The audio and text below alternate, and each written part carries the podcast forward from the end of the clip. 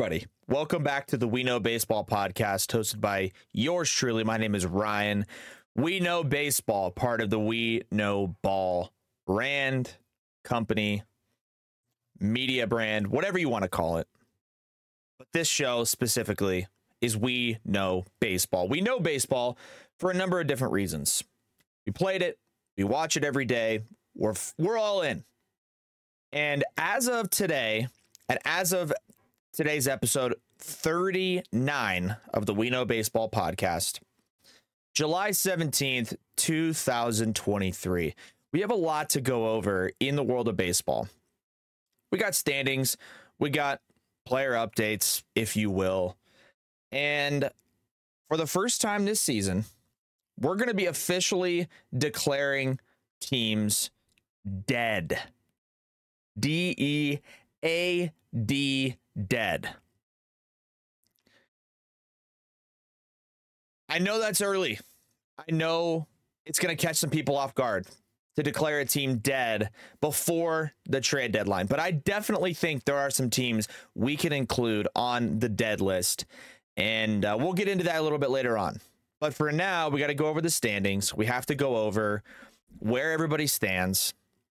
And we have to talk about why these standings are the way that they are. Right? So, as we dive straight into it here, take a look over on the standings uh, in Major League Baseball. As we always like to do, we go from the American League to the National League, East to West, starting with the American League East. Okay. The Tampa Bay Rays, they're still on top. They're the first team to 60 wins. They're a great, great, great baseball team. They were the first team to 60 wins. Now they've been since caught in the win column, and we'll get to uh, that team in a second here. But the American League East.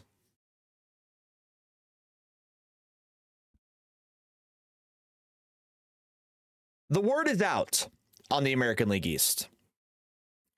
The Rays are in first at 60 and 37, 60 and 36 rather. The Blue Jays, the Red Sox, and the Yankees are all trailing the Baltimore Orioles. The Orioles are 57 and 35 as of July 17th. The Orioles are three games back of the Rays in the win column, but they're only, they actually have one fewer loss than the Rays do. They've only lost 35, the Rays have lost 36. So it looks like the Rays have played literally four more games than the Orioles. I don't know how that's happening, but regardless, based on the game's back trajectory and wins and losses, in the game's back column, the Baltimore Orioles are one game behind the Rays. One game.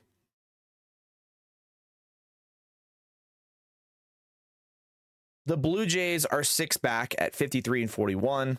The Red Sox are nine games back and tied with the New York Yankees, also nine games back. Both of those teams are 50 and 44. In regards to the American League East, I think there are a few things that you can take out of that division.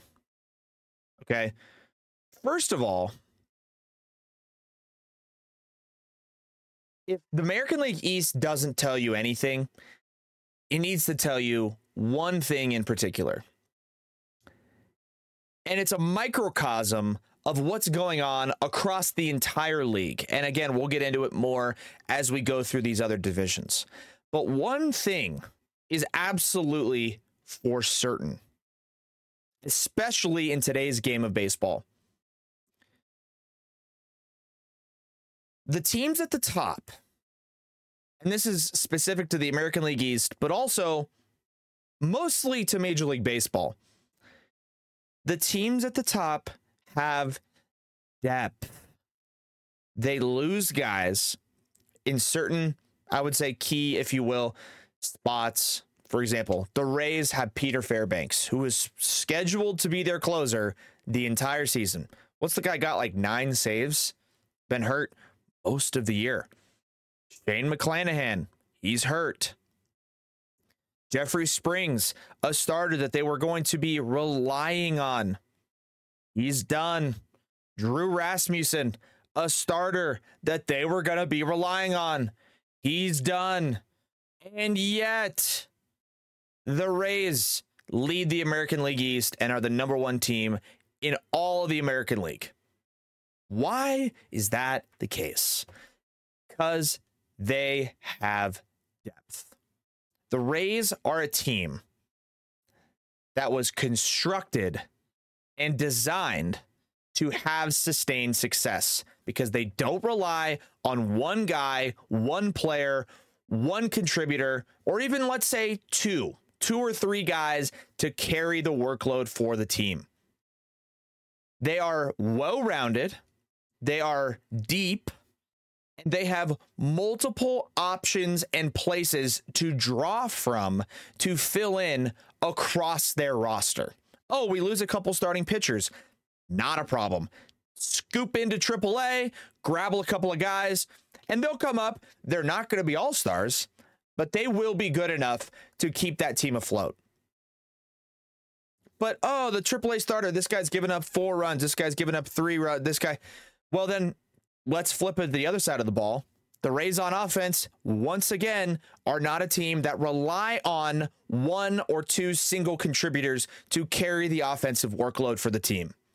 They have a ton of one or two star type guys, but those one or two star type guys, I don't know, Randy Arozarena, um, uh, Brandon Lowe when he was doing well, um, Wander Franco, right? Like those are like, oh, these guys are like really legit, like all star type guys. If those guys aren't going well, the rest of the lineup is just so steady and solid and contributing and well rounded that they're going to just continue to win ball games. Oh, Arozarena's not hitting. Okay, well, uh, Harold Ramirez just hit a home run. Oh, uh, their center fielder who hits eighth or ninth every night, Jose Siri. Yeah, that guy's got like 19 home runs. They're so well rounded. They're so good. And the same can be said for Baltimore. Now, Baltimore is not quite in the same realm, I would say, as the Tampa Bay Rays. I wouldn't put them quite in the same category. But in terms of, once again, being well rounded, having tons, and I mean, I mean tons of depth that goes beyond the major league roster and dips into the minor leagues. Baltimore, again, has called up so many different guys. And when you call up all those prospects, like a team like the Baltimore Orioles has done, you're not going to hit on every single one of them. You're just not. They haven't. They've had some guys that have come up and been, you know, eh, they've been iffy. But when you're not heavy reliant on one or two or three contributors in your lineup and you can let each guy go out and be just who they are. Let Gunnar Henderson be an 875 OPS left side of the infielder. Let Adley Rutschman be an above average offensive catcher, and he is. You don't call these guys up or sign a guy in free agency and be like, boom, you are our three hitter. You are our cleanup hitter. Now, the Orioles have guys like that, but now you get see you're, you're seeing contributions from Adam Frazier, a guy who is never known as hitting home runs, just set his career high in home runs in July because he doesn't feel the pressure, doesn't feel the workload. He's going out there. They're telling him, hey, Adam Frazier, we know you're not a big guy. We know you're not a big power guy. We're going to put you either probably two hole or six, seven, eight hole. And we just need you to get your hits. We need you to get on base and uh, just not be below average. That's it. And what do they get out of him? Instead of not below average, they get high contributions from him. He's having a career year.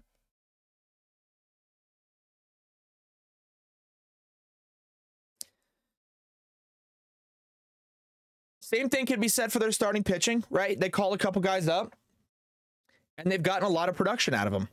They call put a couple guys in the bullpen. They've been absolutely lights out. Felix Bautista, Yennier Cano, these guys are nasty. So if I'm the Orioles, I'm not putting them quite in the same tier as Tampa Bay as far as just like excellency. But the Baltimore Orioles could very, very easily end up winning the American League East. I mean, very easily. On the flip side, at the bottom of the American League East, and we won't spend too much time more talking on it, uh, talking about it. But the, this, I think the American League East deserves the most time and the most attention because it is the best division. And and what I mean by best is all team, every single team in the American League East is at least six games over 500. You won't find that anywhere else in baseball. You just won't. So the the American League East, if we're going to spend as much time talking about any division, it's going to be this division. Toronto's in the middle of the pack in that division. They're 53 and 41. They've been playing really good baseball. They're 8 and 2 in their last 10, plus 44 run difference. I mean, they're they're they're a solid team.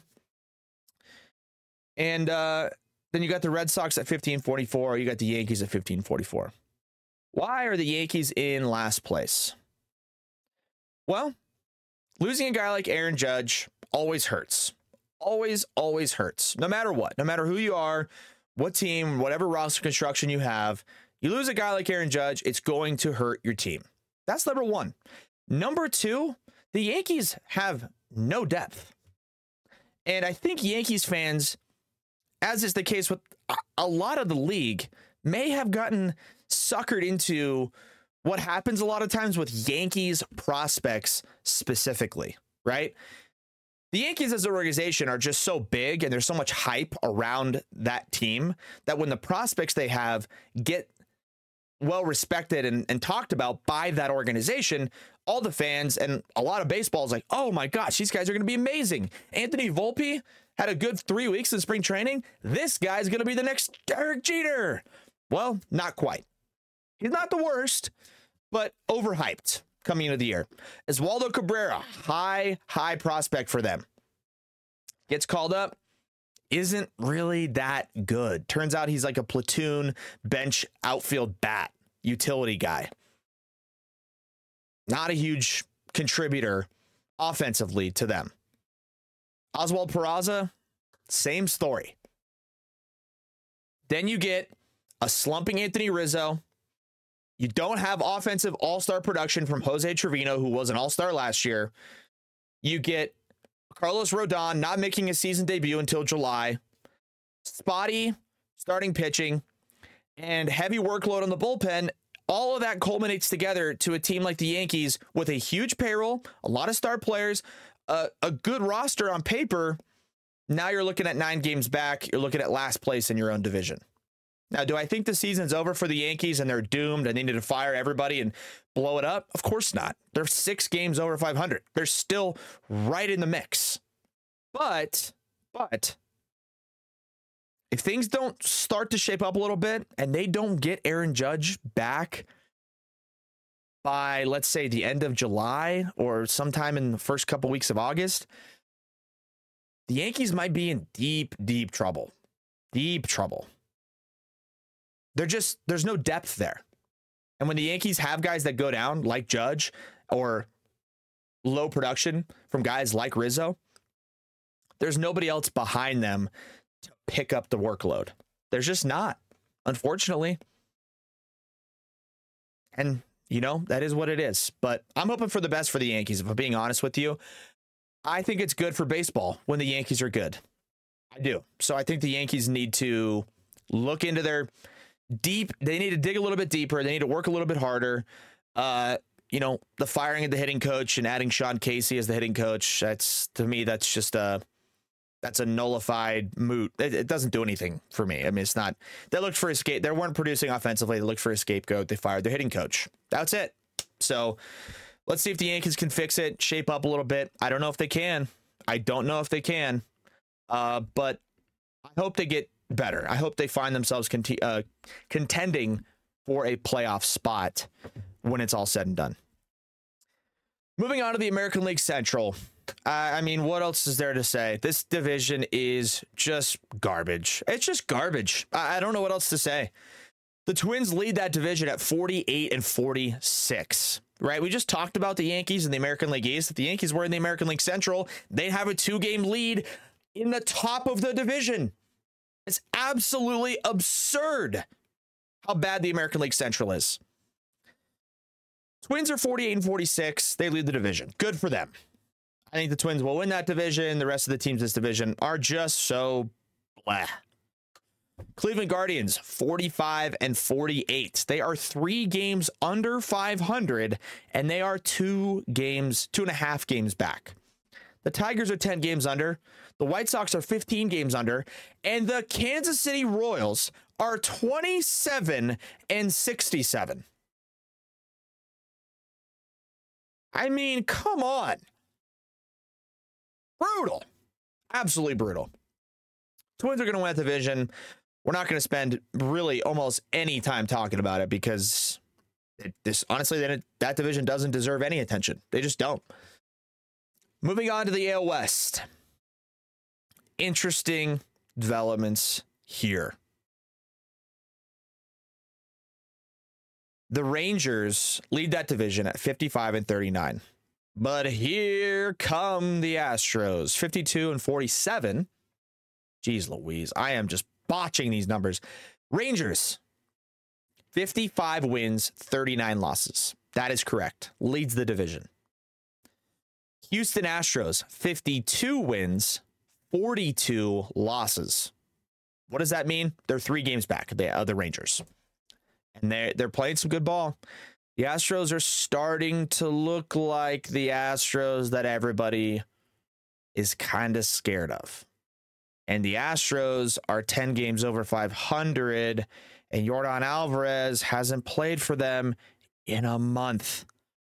A top three hitter in the league hasn't been in their lineup, and the Astros are still winning. The Astros have kind of been overlooked this year. But when it's all said and done, and we're getting geared up for game one of the World Series in October, don't be shocked if it's the Astros representing the American League again. Talk about depth, we talk about minor league prospect contributions, players getting called up, combinations of young and old guys and good roster construction and guys leading from the front, both on the field and in the dugout. Alex Bregman has been there. Jose Altuve has been there. Kyle Tucker at this point might be seasoned veteran territory for Kyle Tucker, right? I mean, the guy's been in how many playoff series at this point? How many years has he been in the league? How many times has he been an all star? I mean, the guy's legit. And it's all led by Dusty Baker, who just came off a World Series. These guys know how to win. The organization and the players and the coaching staff. So anybody they call up that's young they're like, I don't know, what are we going to get from him? I would always lean on those guys getting called up. I would I would assume they would experience more success than failures early on. And if they do, they call up a pitcher, they call up a bench a bench bat, they call up anybody, and they have a little bit of struggles early on. I would ex- fully expect whoever that player was to snap out of that quicker than most guys would. Seattle Mariners are 46 and 46. They're eight games back. We'll talk about them here shortly. The Angels are 46 and 48. We will talk about them shortly. The Oakland A's are 25 and 70. Brutal. Absolutely brutal. Moving on to the National League East. Atlanta Braves 61 and 31. They are 30 games over 500. The Braves are crazy. Crazy. They don't lose. The Braves are crazy. Uh, from top to bottom, one through nine, rotation, bullpen, they're crazy. I mean, they just it's crazy. The Marlins, 53 and 42, nine and a half back of the wild card or of the division. I like the Marlins. I don't think the Marlins get in the playoffs. Nothing against the Marlins. They've been assembled pretty well. Uh, they got a good young core. They're playing good ball. They pitch it, but they don't don't really hit it. Uh, 53 and 42 is a good record. Uh, but you go across the columns and you see minus 10 on the run differential. To me, that's a lot of luck. Their expected win loss based on how many runs they've scored versus how many runs they've allowed. Their expected win loss is 46 and 49. Uh, so they're outplaying their run differential basically, and their runs scored, runs allowed. They're outplaying it by seven games. That's crazy. I mean, that's crazy. Um, it's also not sustainable, and it's not going to continue, in my opinion. No disrespect to the Marlins. I like what they're doing. I like the direction that they're headed, but ultimately, they're not going to be in the postseason. Uh, but they're they're trending in the right direction as an organization. Now, if they miss it out this year, no reason why they couldn't find themselves right back in the race in 2024. But this year, they're not going to be in it. The Phillies are 51 and 42 in third place. The Mets, oh my God, the Mets, 43 and 50. I mean, yeah, we'll talk about the Mets. Nationals, last place. NL Central, uh, the division that does not ex- that doesn't exist. It's not a real. It's fake. It's a fake division. It doesn't exist.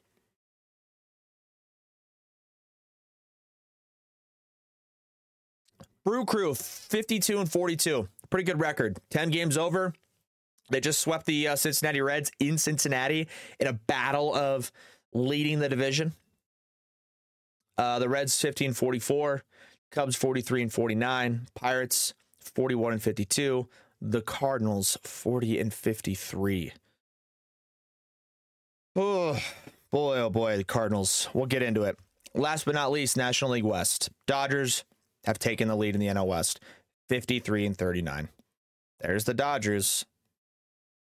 There's the Dodgers. I said before the season, my preseason MLB division predictions, I picked the Dodgers to win that division. I also picked the Padres to finish second. And there was a lot of hype around the Padres. But the sentiment coming into the year, and maybe it was just the media, people just like creating conversation and talking points and trying to be controversial. But it's like the Dodgers lose Bellinger, Justin Turner, and Trea Turner. Who knows about Kershaw and no Walker Buehler? Guess what, guys? We're almost through July, and the Dodgers are in first place. A lot of people, wow, man, how are they? I'm not shocked at all. Dodgers are ran as an organization maybe better than any other organization in the entire sport. I mean, analytically, uh, player development, their farm system, they're the number one farm system. And oh, that's weird. They're also top seven in payroll. If you told me the Dodgers were in first place on July 17th, I wouldn't be shocked at all. The Dodgers know how to win. They are a winning organization. They know how to get the absolute best out of their players. And once again, you want to talk about a recipe for success and sustained success? Depth, depth, depth. Oh, the number one farm system? Who does that belong to? The Dodgers. Who's first place in the NL West? The Dodgers.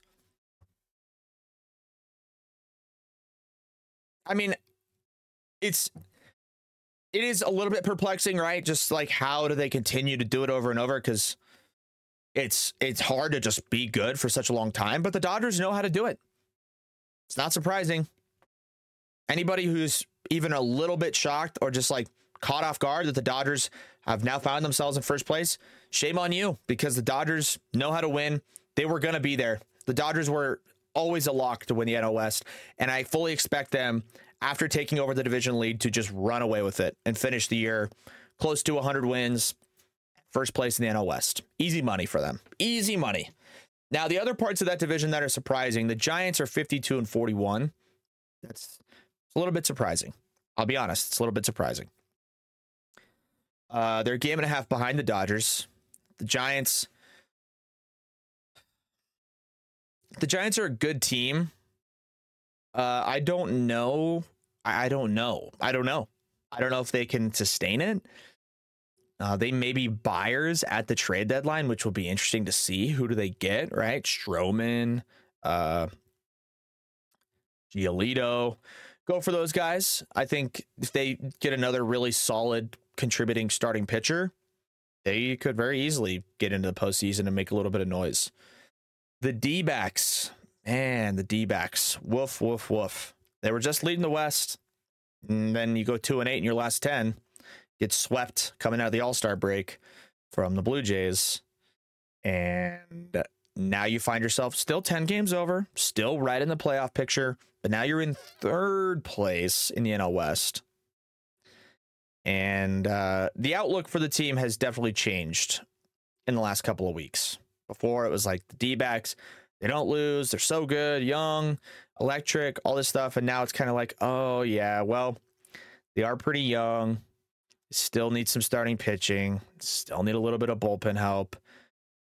How sustainable is it to have six or seven guys in your lineup having career years, right? And it's not. But the D backs are still legit. And as we've said with a couple other teams, as an organization, the D backs are in a great spot. Young, controllable talent.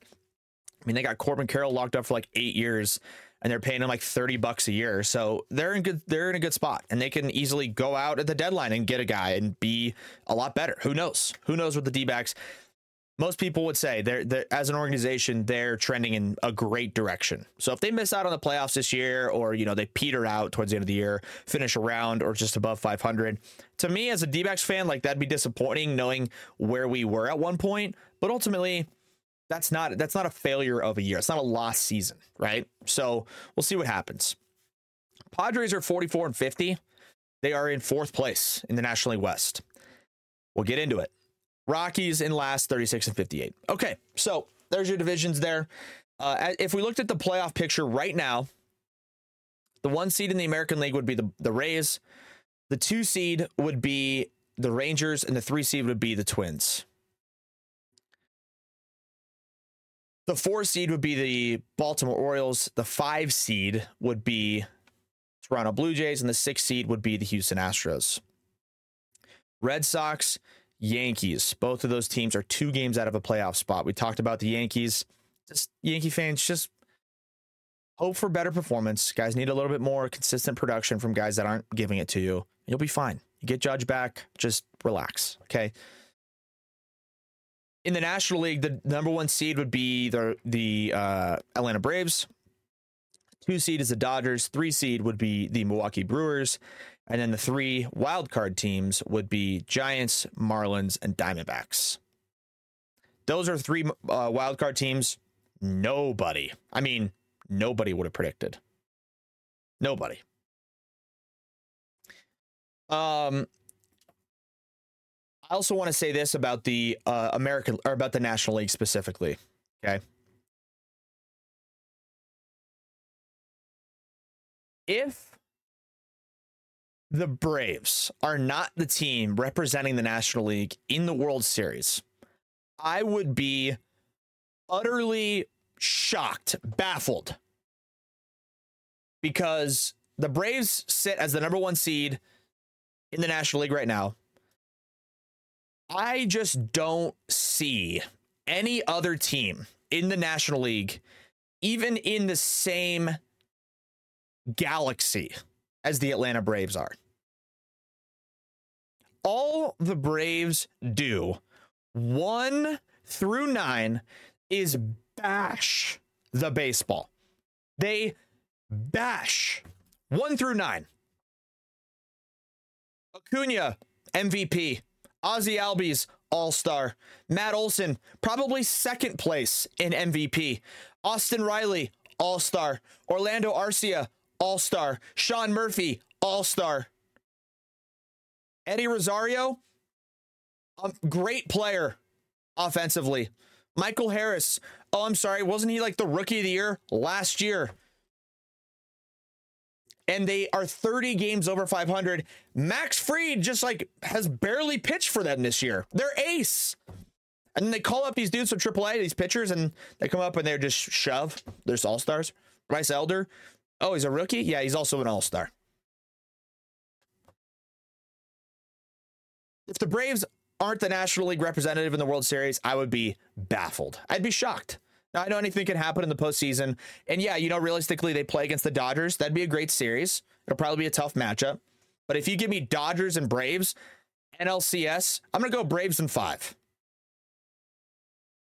And then you get to the World Series with that Braves team and that lineup, and you get some starting pitching back healthy. I don't care who's on the other side. Yeah, okay, Tampa Bay, sure. Oh, Braves and Tampa Bay? Yeah, I'm going to go Braves in five. Again. Braves are unbelievable. Come back to me in three months, four months. Oh, hey, Braves won the World Series. How do you feel about that? Mmm, sounds about right. These guys are unbelievable. They're unbelievable. They never stop hitting the ball.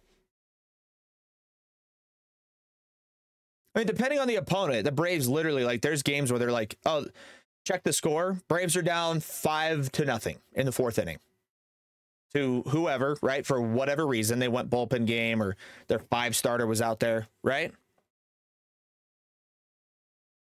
Braves are down five nothing in the fourth. And I'm not referencing one game specifically. I'm just saying as an example. Braves are down five nothing in the fourth. And then I like walk away and I come back and like or or I like check in on another game on a Tuesday night and I come back. Oh, uh that's funny. It's now the fifth inning. The Braves are winning seven to five. Like it's literally and it's like not shocking. I'm like, oh, oh yeah, there's the Braves. What happened? What do you see? Oh, Acuna homer, uh, Albies single, Olson double, Austin Riley double, Sean Murphy homer, and game's tied. Like literally, it's that quick. I mean, it's that quick.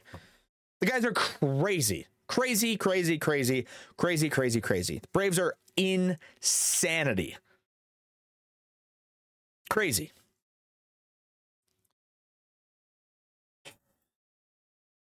All right. Now that we've gone on and freaked out about that a little bit, right? Two more things to talk about. Two more things to talk about.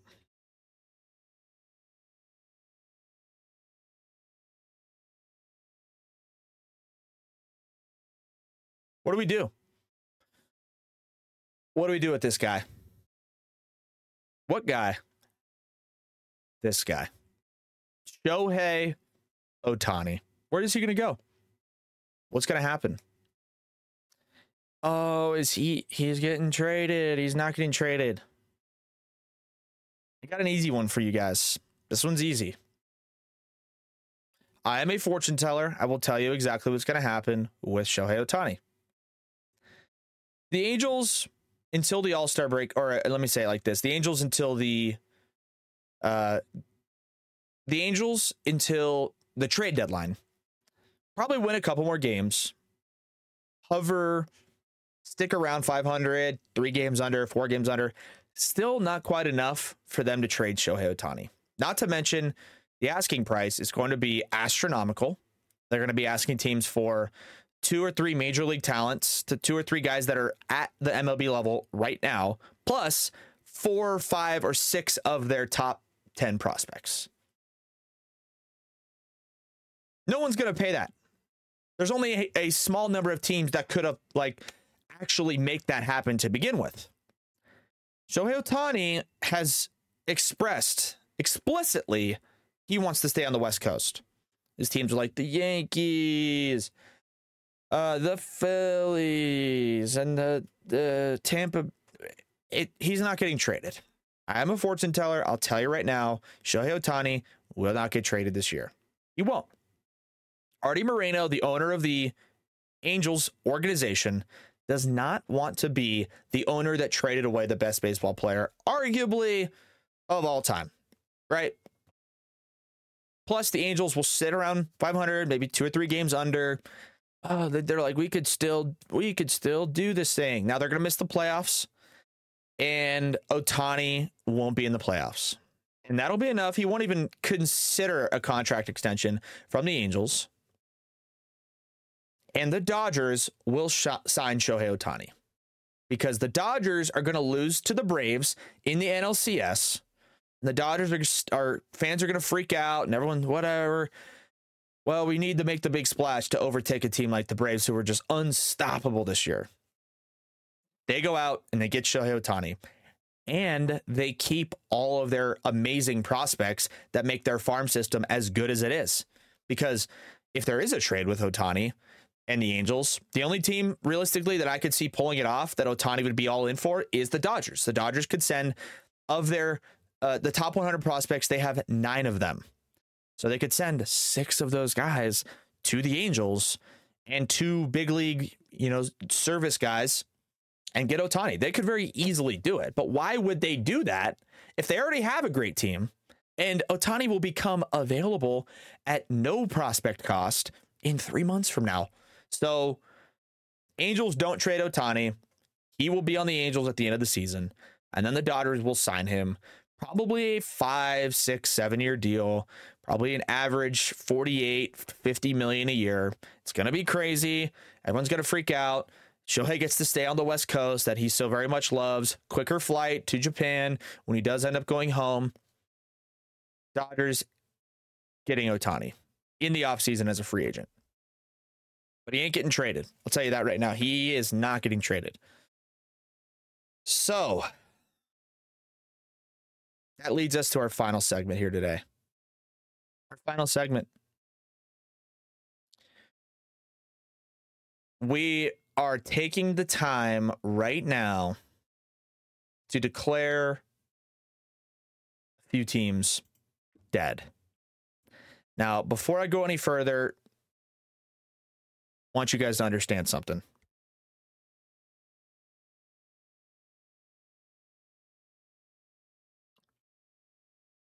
Declaring teams dead means they're not going to make the playoffs, right? And in some cases, surprising, some cases it's not. The teams we're going to spend time talking about are teams that had playoff aspirations and are no longer going to get there, right? So there's there's uh let's see. In the National League, I've got one, two, three, four, five teams that are dead. In the American League, I've got one, two, three, one, two, three, four, five, six teams that are dead. It's 11 teams that are dead.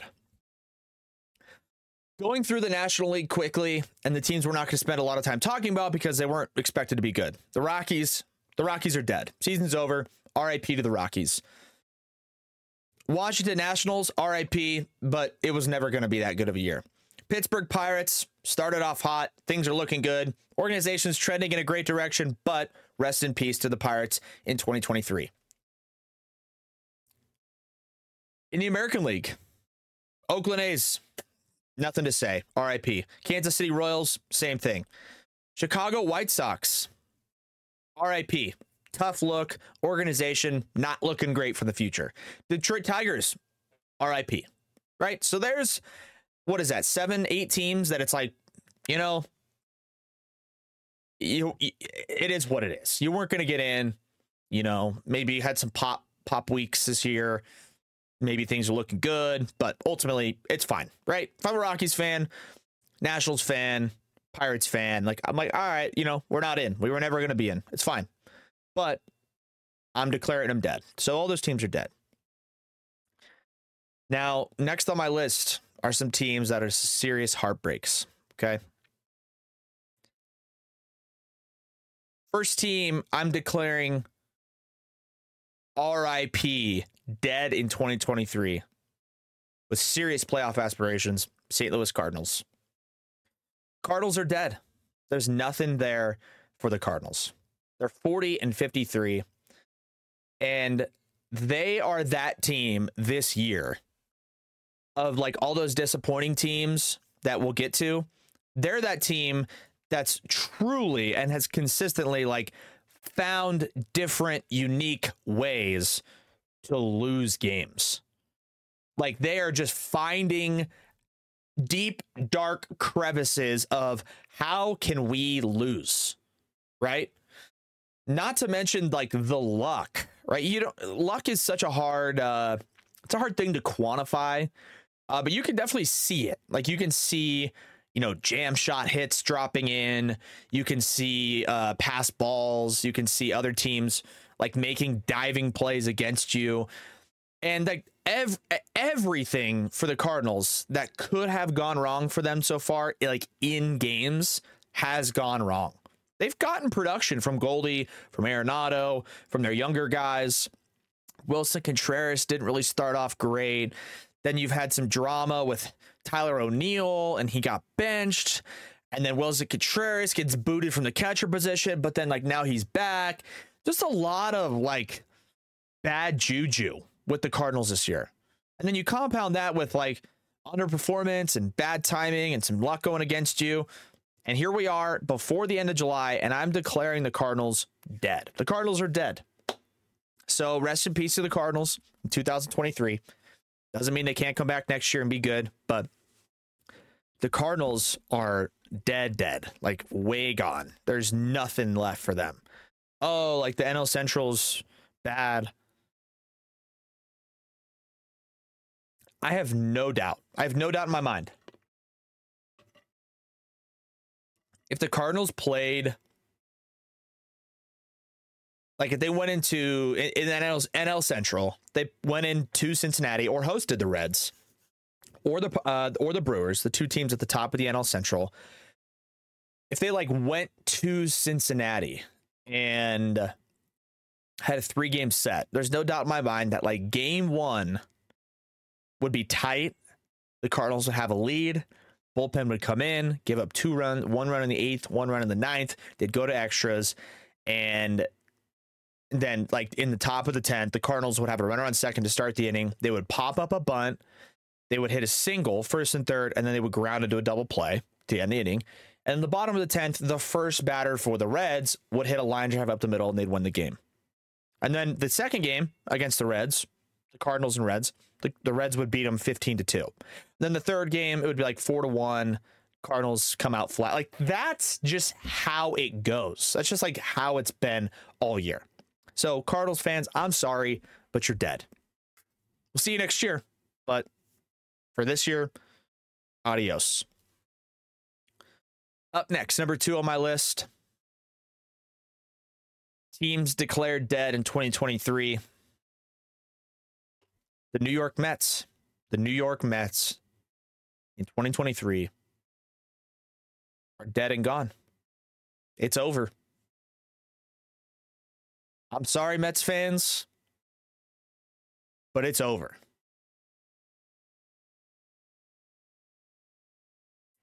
Minus 12 run differential, 43 and 50 through 80. Uh, sorry, through 93 games, 43 and 50 poor offensive production, career lows, and for a number of different guys. Verlander starts the year hurt. Scherzer doesn't look good. You're spending $80 million on two pitchers. Both are 40 years old. Lindor's been meh. Pete Alonso, career lows in a lot of offensive categories. Jeff McNeil forgot how to play baseball. Mark Canha, bleh.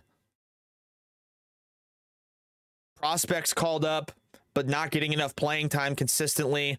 Brett Baty, not great. The bright spots for the Mets have been Francisco Alvarez and Tommy Pham. That's been the the big bright spots for the Mets, the number one payroll in baseball. I mean, they are paying a ton of dudes a ton of money. But the same story goes for the Mets as it does for these other teams that appear to be struggling with big payrolls. They spent a lot of money on a handful of guys. And the main indicator for success in today's game of baseball that the Mets do not have is legitimate depth. like legitimate depth. I mean, they're rolling out lineups right now in July that feature DJ Stewart and Mark Canha and Luis Guillorme all in the same. I mean, I mean, you're eight and a half back of a playoff spot, and you got to line up with those three guys in there at the same time. Mets fans, you're you're dead. Like, don't even waste your time like getting upset about anything the rest of the year. Yeah, it's super disappointing that you had the number one payroll and the highest payroll of all time, and you're gonna miss the playoffs. But you gotta find a way to salvage this current winning window. You might need to trade away Max Scherzer and get a decent prospect haul in return. You might need to shop Tommy Pham around, see who wants him, and uh, go from there. But the Mets, you're dead. Season's over. I'm sorry. It's done. I mean, just this is the same thing I'll say about this next team that we're going to talk about here. But just like watch the Mets play. Just watch the Mets games. I know it sounds a lot like some of these other Mets fans that go ballistic and lose their mind, and it's hard to quantify, definitely in a lot of ways. But there's like no energy. There's no fight. There's these guys don't battle when they get in the box. Just like so blah, so brutal to watch. These guys just go up and just punch out on four pitches. They just like first inning comes around, they're just like one, two, three. Oh, Mets didn't score. Okay. Like there's just like nothing there. There's like no like electricity. There's no like there's no sparks in that lineup. It's just these guys are just like almost going through the motions, one through nine. And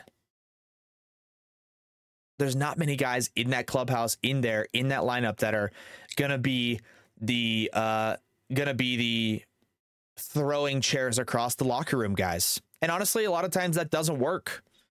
And in, in a team and an organization like the Mets, like you shouldn't have to get to that point when you have the number one payroll by far in baseball. You shouldn't have to get to a point where you're having team meetings or you're throwing shit around the dugout or in the clubhouse or you're fighting, or you're doing whatever. Shouldn't happen. It shouldn't it shouldn't happen. And for the Mets, they don't have that. There's nothing there with that team. At least this season. So try to ship off a guy like Scherzer, try to ship off Tommy Pham, whoever else you want to shop around, get a couple prospects, cut out of this, cut these payroll salary guys, you know, off. Stop spending so much. Just, just relax. But it's over. It's over for 2023. I'm sorry, Mets fans. Number three team, I am declaring dead in 2023 with playoff aspirations. The Padres. It, it it hurts me. It kills me to do that. That's my team. I watch them religiously.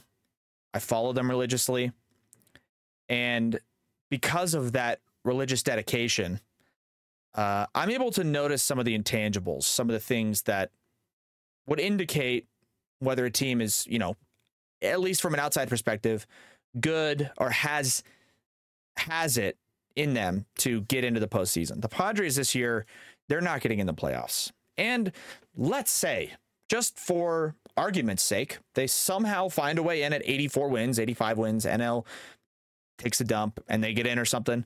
They're not going anywhere. They're not doing anything. It's the same recipe that the Mets followed. Pay a bunch of guys or pay a handful of guys a bunch of money. Payroll gets inflated like crazy.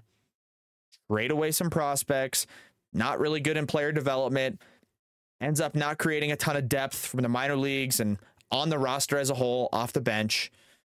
Overpay for some older guys. And then you don't get star players contributing at a high level.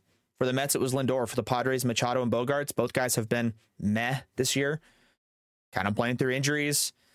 Middle to pack guys, as far as payroll and, and level of play, have had career lows. And then the bottom part of the, the roster has just been awful. Now you find yourself eight games out of a playoff spot, six games under 500.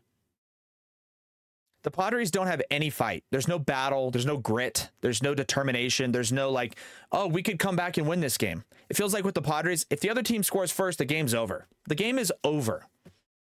It's over. In their last 33 games decided by two or fewer runs, in their last 33 games, the Padres are six. No, no, let me let me even I think it's one game more.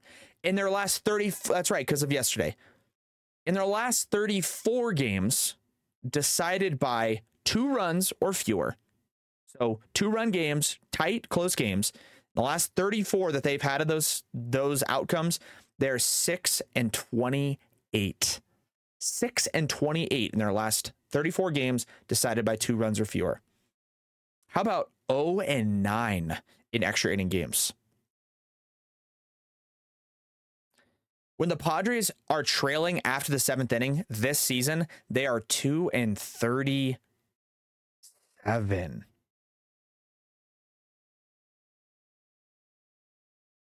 That tells me exactly what I just said. There's not really a ton of fight there. It's not really any selfless at bats going on, right? Not to mention they're dead last in the league in batting average with runners in scoring position. They're going up to the plate, whether it's nobody on, whether it's a guy on second, whether it's a tie game, they're down. Situational at bat is is recommended or required. What I mean by situational is like a sac fly or a ground ball to the right side of the infield to move a guy over th- any of those situations, regardless of what it is, uh, these guys are going through it and treating every at bat like they're representing their team in the All Star game, where it's just like, I'm going to go up there and just try to smash this ball over the fence. If I don't, I don't. You know, All Star game doesn't mean anything. Who cares if I get a hit here or not? But I need to put up cool individual numbers and have a individual approach because it's the All Star game. But that's like how the Padres hitters are treating every at bat during the season in regular season games. They have no fight to come back in late inning games. They have zero production when guys get into scoring position. And uh, in close games overall, they're getting killed. That's a team that has no fight, no grit, right? No, like sticking your nose in there. Like, I will not strike out in this at bat. I don't care if the guy throws 140 miles an hour. I'm going to fight five pitches off and just put a ball in play. I know hitting's really hard. I know it. I know it. I know it. But the Padres are so dead. I mean, they're so, so dead. From an organizational approach standpoint, it's the same thing from every guy every single night. They're so dead. It's not even funny oh, but they're only eight games out. Oh, they have a plus 30 run differential. Yeah, because they've had blowout wins, right? And they could do that with a lineup that they have, talented lineup, where it's like, oh, well, they they scored two in the third and then four in the second. Or I mean, a two in the third, four in the fifth inning. Now they're up six. Other team is having a bad day offensively. Then the Padres in the seventh, eighth, and ninth, they just pad stats and they win 12 to 1. It's like, oh, well, we could have done that. We did that or whatever. But the Padres, so many different times this year, have had games. People predicted, have predicted it outright on social media. After a game like that, the Padres win 12 to 1. People that I am following and mutual with on social media that are Padres people, after a 12 to 1 win, put out a tweet after the game saying, Can't wait for the Padres to get one run on two hits tomorrow night. And then the next game happens, and that exact thing happens. The organizational approach at the plate is miserable. The at bats are selfish. Uh, the guys aren't really prepared. Combine that with some injuries, combine that with underperformance of some star players, lack of depth on the roster. Here we are in a spot where I am officially declaring the 2023 Padres dead as a doornail. Case closed. Breaks, breaks my heart. It does. It breaks it breaks my heart to declare these guys dead. Now you're looking at a spot where if they don't trade Blake Snell and Josh Hader at the deadline and get a good sizable return, Now we're talking about like these guys are might be in a deep, big hole for like the next five, six, seven years. But if they're able to retool, they're able to pick up some guys. If they ship off Snell and, and Hader, now we're looking okay, right? Now we're looking fine. Still got Juan Soto for another year. That guy's a little bit overrated, if you ask me, but hey, that might cause some issues. So, whatever. He's fine. He's an all star. He's fine. But the Padres are dead. They are dead in 2023. Um, again, very similar to the Mets. No depth. I mean, guys go down, guys get hurt. Starting pitching gets hurt. They call up, like, I mean, just really, just bad players. Bad players. There's no depth in the Padres farm system. They've traded everybody away. Uh, and the guys they have called up have just not been very good for them. And that's okay. Not, you don't expect every single prospect to come up and all be all stars, but it's a numbers game with prospects. You have to call up four, five, six guys to get one all star out of it. That's just like how it works. But when you call out like one or two guys that are top prospects and then they don't perform, it's just like compounds on itself. Injuries, bullpen falls apart. Now you're looking at eight games back. You're looking at six games under 500 and um, they're dead. They're going to miss the playoffs. It's going to be almost as disappointing as the Mets, but still a really disappointing year uh, for that organization. And it hurts to say, but uh, again, it's similar to the Mets, very, very similar to the Mets with those non quantifiable contributional uh, pieces of baseball right? Things that contribute to a team's success that are hard to quantify. Things like, you know, two strike approach or um, putting guys away on the pitching side, right? Getting to two strikes and finishing them off.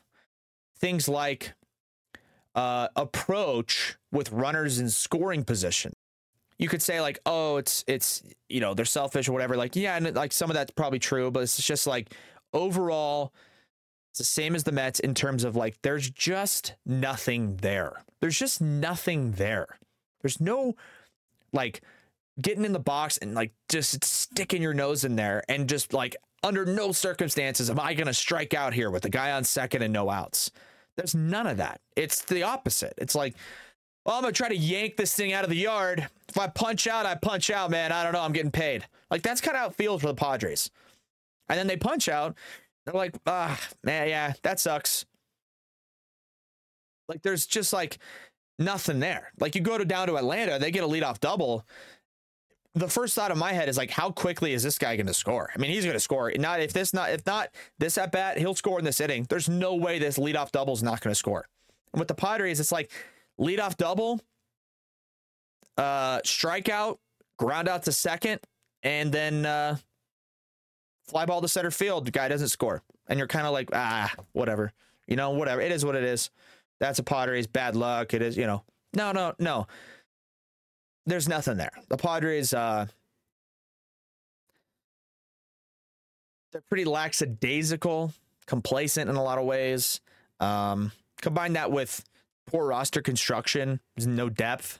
And this is where you find yourself. Find yourself 44 and 50. You find yourself eight games back after the All Star break, and in my opinion, dead and out of the playoff race. So Padres, RIP. Two more teams to get to here, and then we will wrap it up. Number four team for me, dead as a doornail out of the 2023 postseason. The Los Angeles Angels of Anaheim. Trout's hurt. Rendon's hurt. Ohtani's not playing hurt, but like as far as pitching goes, he's got this blister fingernail deal. He won't be as effective. Um, a lot of the other guys have just been not not as good as in past years. Taylor Ward ha- Taylor Ward has cooled off substantially. Hunter Renfroe is not the same guy that he was on the Red Sox in the past years. Uh, Tyler Anderson as a starter like hasn't been good. Um, they've had a couple of bright spots. A couple of guys called up. You know, Zach Neto, they put him at short as a prospect, call, calling him up. Hasn't been amazing. Has been whatever. Um, and then it's like, and then it's like, getting traded. Is he not? It's just, and it's also like, it's the Angels. You know, last night or uh, a series against the against the Houston Astros is a perfect example. Two teams in two completely different spots. Maybe roster construction and talent level wise, maybe they're about the same. Difference is the Astros know how to win. Astros have a two strike approach. Astros are above average analytically and in preparation areas. The Angels are are not. Uh, and Ohtani hits a home run. Angels score eight runs and they lose nine to eight. I mean, that's just that's the Angels in a nutshell. And uh, at two games under 500, the American League is is so much better than them as a whole. Uh, you know, I mean, you look at uh, there's six games out of a wild card spot. Doesn't seem, you know, out of the realm of possibility for them to get into the postseason. But look at the teams in the AL wildcard spots right now Baltimore, Toronto, and Houston. I mean, they're not going to overtake Houston. They're not. Um, they're not going to overtake the Blue Jays, and they're definitely not overtaking the Baltimore Orioles. And the Rangers win the West. So, Angels, you're dead. You're done. Your season's over. If it was the opposite, if they were 48 and 46 instead of 46 and 48, they were two games over 500. I w- they wouldn't be dead. Uh, they'd be they'd be flirting with it, but they're they're they're they're done. I mean, Angels are Angels are done, done, done, done. Um, they're not going to trade Ohtani, and that's going to make it worse for them. Uh, but yeah, RIP to the Angels in 2023. You guys are dead. Last team I'll talk about here before we wrap it up, and in that same division, may know where I'm going. You may don't. You may not know where I'm going. Um, Seattle Mariners. Seattle Mariners are dead in 2023. Now it might be early to say that.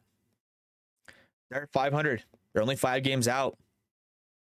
Ryan, what are you thinking? They're they're they're fine. They're right there. I watched from start to finish two of their three games this weekend against the Detroit Tigers. The Mariners are like really boring to watch. Like there's like none of that 2022 magic, like the fight, like the the like ninth inning comebacks and J Rod and JP Crawford. Like there's just like none of that at all. I mean, Julio is definitely a spark plug for them. He's a guy that's like if he goes, they go.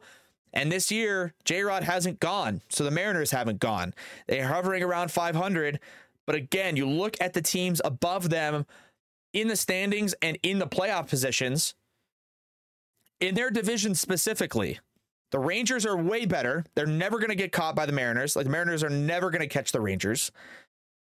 And then the Astros and the Mariners are never going to catch the Astros. They are never going to catch the Astros.